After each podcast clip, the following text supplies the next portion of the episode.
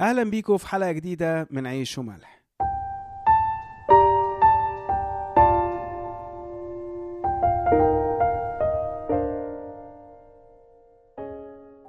هنكمل مع بعض قصة النبي العظيم إيليا.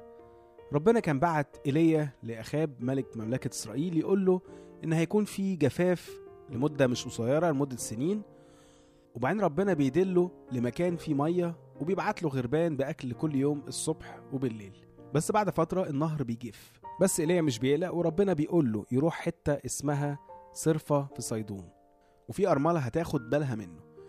إيليا على طول بيروح لصرفة وبيقابل واحدة ست بتبقى بتجمع عيدان. فناداها وقال لها هاتيلي شوية مية أشرب. يا ترى هي دي الأرملة اللي ربنا قال له عليها؟ وهيحصل إيه بعد كده؟ خلونا نكمل ونشوف.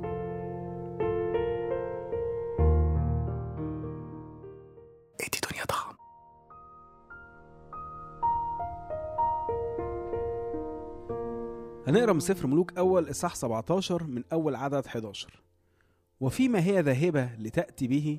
اللي هي راح تجيبه ده اللي هو إناء المية. فالست ما منعتش إنها تروح تجيب المية. حاجة بسيطة. بس زي ما قلنا آخر مرة إن ده كان مجرد فتح كلام كده. إيليا بعدها دخل في مرحلة جديدة.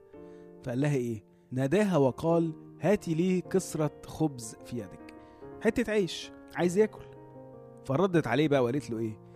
حي هو الرب إلهك أنه ليست عندي كعكة ولكن ملء كف من الدقيق في القوار وقليل من الزيت في الكوز وها أنا ذا أقش عودين لآتي وأعمله لي ولابني لنأكله ثم نموت. الست ببساطة بتقول له حي هو الرب إلهك بتحلف بإله إيليا إن أنا ما عنديش غير شوية دقيق وزيت على قدي أنا وابني أنا كله ونموت خلاص كده. مفيش عندنا حاجة تانية بعد كده. الغريب في الموضوع إنها حلفت بإله إيليا مش بإله بلدها اللي إحنا زي ما قلنا إن دي كانت البلد بتاعه إيزابيل الشريرة مرات اخاب واللي هي أصلا أبوها كاهن للبعل وهي بالتالي بتروج لنفس العبادة دي. فرغم إن هو ده الإله بتاع صرفة اللي الست دي منها واللي هي يمكن كمان كانت بتعبده في الزحمة كده بس واضح إن قلبها كان في حتة تانية كان مؤمن بربنا. فأول ما شافت إيليا وعرفت إن هو من إله الإسرائيليين اللي هو ربنا قالت له وحياة إلهك الحي ده غير آلهتنا إحنا الآلهة الميتة اللي إحنا عارفين إنها ميتة أنا ما عنديش حاجة أديها لك. وده يورينا من تاني افتقاد ربنا لكل البشرية مش بس للناس اللي على اسمه عشان زي ما قلنا كتير برضو إن نظرة ربنا أعمق بكتير من نظرتنا لأن هو بيبص للقلب. مش للمعتقدات ولا المسميات. فكروا فيها كده. أنهي أقرب لربنا؟ واحد بيعبد أصنام بس قلبه رافض الأصنام دي وعايز يبقى مع ربنا؟ ولا واحد بيعبد ربنا بس قلبه رافضه وعايز يروح للأصنام دي؟ في لو أربعة المسيح بيقول كده لليهود اللي هم رفضوه برضه. أعداد 24 ل 26 الحق أقول لكم أنه ليس نبي مقبولا في وطنه. وبعدين بقى بيقول لهم مثل على الموضوع ده. وبالحق أقول لكم إن أرامل كثيرة كنا في إسرائيل في أيام إيليا حين أغلقت السماء مدة ثلاث سنين وستة أشهر لما كان جوع عظيم في الأرض كلها ولم يرسل إيليا إلى واحدة منها إلا إلى امرأة أرملة إلى صرفة صيداء. لازم نفتكر قوي إن ربنا ولا هيفرق معاه ممارساتنا ولا طوايفنا ولا كنايسنا ولا مسيحيتنا أصلا كل دي وسائل إننا نوصل لربنا إنما اللي يفرق مع ربنا هو القلب وبس.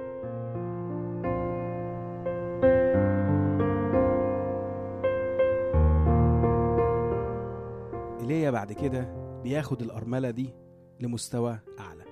هنقرأ مع بعض من أول عدد 13 فقال لها إيليا لا تخافي ادخلي واعملي كقولك.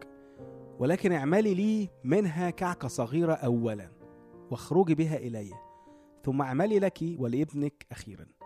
لأنه هكذا قال الرب إله إسرائيل إن كوار الدقيق لا يفرغ وكوز الزيت لا ينقص إلى اليوم الذي فيه يعطي الرب مطرا على وجه الأرض. فلا ده مش مستوى أعلى ده أعلى مستوى أصلا. إن في وسط المجاعة تاخد الست دي آخر اكل عندها لا ومش عندها هي بس هي وابنها. وتديه للنبي بتاع ربنا. وبعدين هي تاكل.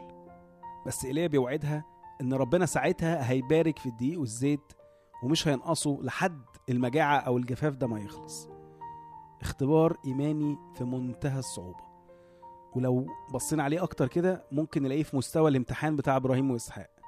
لأنها هتضحي بنفسها هي وابنها عشان تدي أكلها للنبي بتاع ربنا. الفرق الوحيد بس إنها اتوعدت بمعجزة. بس تفرق في إيه الوعود وأنا بموت؟ إنما أي حد فينا هيقول لأ احيني النهاردة موتني بكرة. بس الست الأرملة الغلبانة دي حسبتها صح. وقالت نفس اللي إحنا بنقوله ده بس روحيا. اختارت انها تحيا النهارده بس بالإيمان. وموتني بكرة مش مشكلة. بس أموت على الإيمان ده. وفعلا الست دي بتوافق. يقول لنا كده فذهبت وفعلت حسب قول إيليا. وأكلت هي وهو وبيتها اياما. كوار الدقيق لم يفرغ وكوز الزيت لم ينقص حسب قول الرب الذي تكلم به عن يد إيليا. أنتوا عارفين إيه مشكلتنا؟ إننا بنستنى معجزات من ربنا بس إحنا مش مؤمنين بيه. بنقول له عايز تعمل أنت المعجزة اعملها. بس أنا لحد ما تعمل معجزة أنا هفضل ماسك في كل اللي عندي. وعارفين ليه؟ عشان خايفين إنه ما يجيش.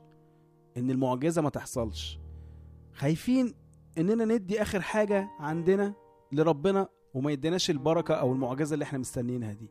فبنقول له لا بارك أنت الأول وأشوف الزيادة دي بعيني وبعدين أبقى أدي لك اللي أنت عايزه. طب ما يبقى فين الإيمان هنا؟ في متى 13 المسيح راح البلد بتاعته وطنه اللي هم المفروض اسمهم أهله وناسه. فراحوا قايلين إيه مش هو ده يسوع اللي إحنا عارفينه ابن النجار يوسف وابن مريم؟ إيه بقى الهوسة اللي أنتوا عاملينها عليه دي؟ فبرضه ما قبلهوش. فيقول لنا بقى النتيجة للكلام ده في آخر إصحاح 13 عدد 58 ولم يصنع هناك قوات كثيرة لعدم إيمانهم.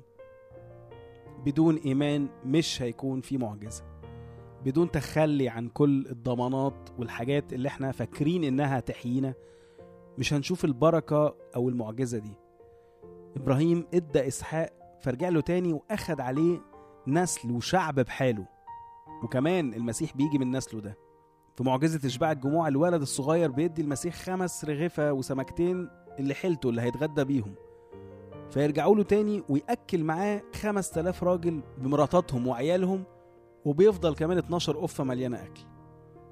والست الأرملة دي بتدي آخر وجبة عندها هي وابنها لربنا وتاخد أكل يكفيها مش النهاردة بس لأ لحد ما المجاعة تخلص. لو أنت نفسك في معجزة كبيرة قوي بس هي متحصلش اللي معطل المعجزة دي مش ربنا إنما هو إيمانك. هو تمسكك في حاجة معينة وخوفك إنك تديها لربنا فعلا. خايف إنها تروح وما ترجعش. فافتكر كلام إيليا النهاردة للست دي وما تخافش واعمل الحاجة دي. أيا كان ربنا قايل لك إيه وأنت عارف وخايف أو عارف ومصاهين ما تخافش وسيبها لربنا. وهترجع لك وعليها مش بوسة بقى عليها معجزة. نشوفكم الحلقة الجاية.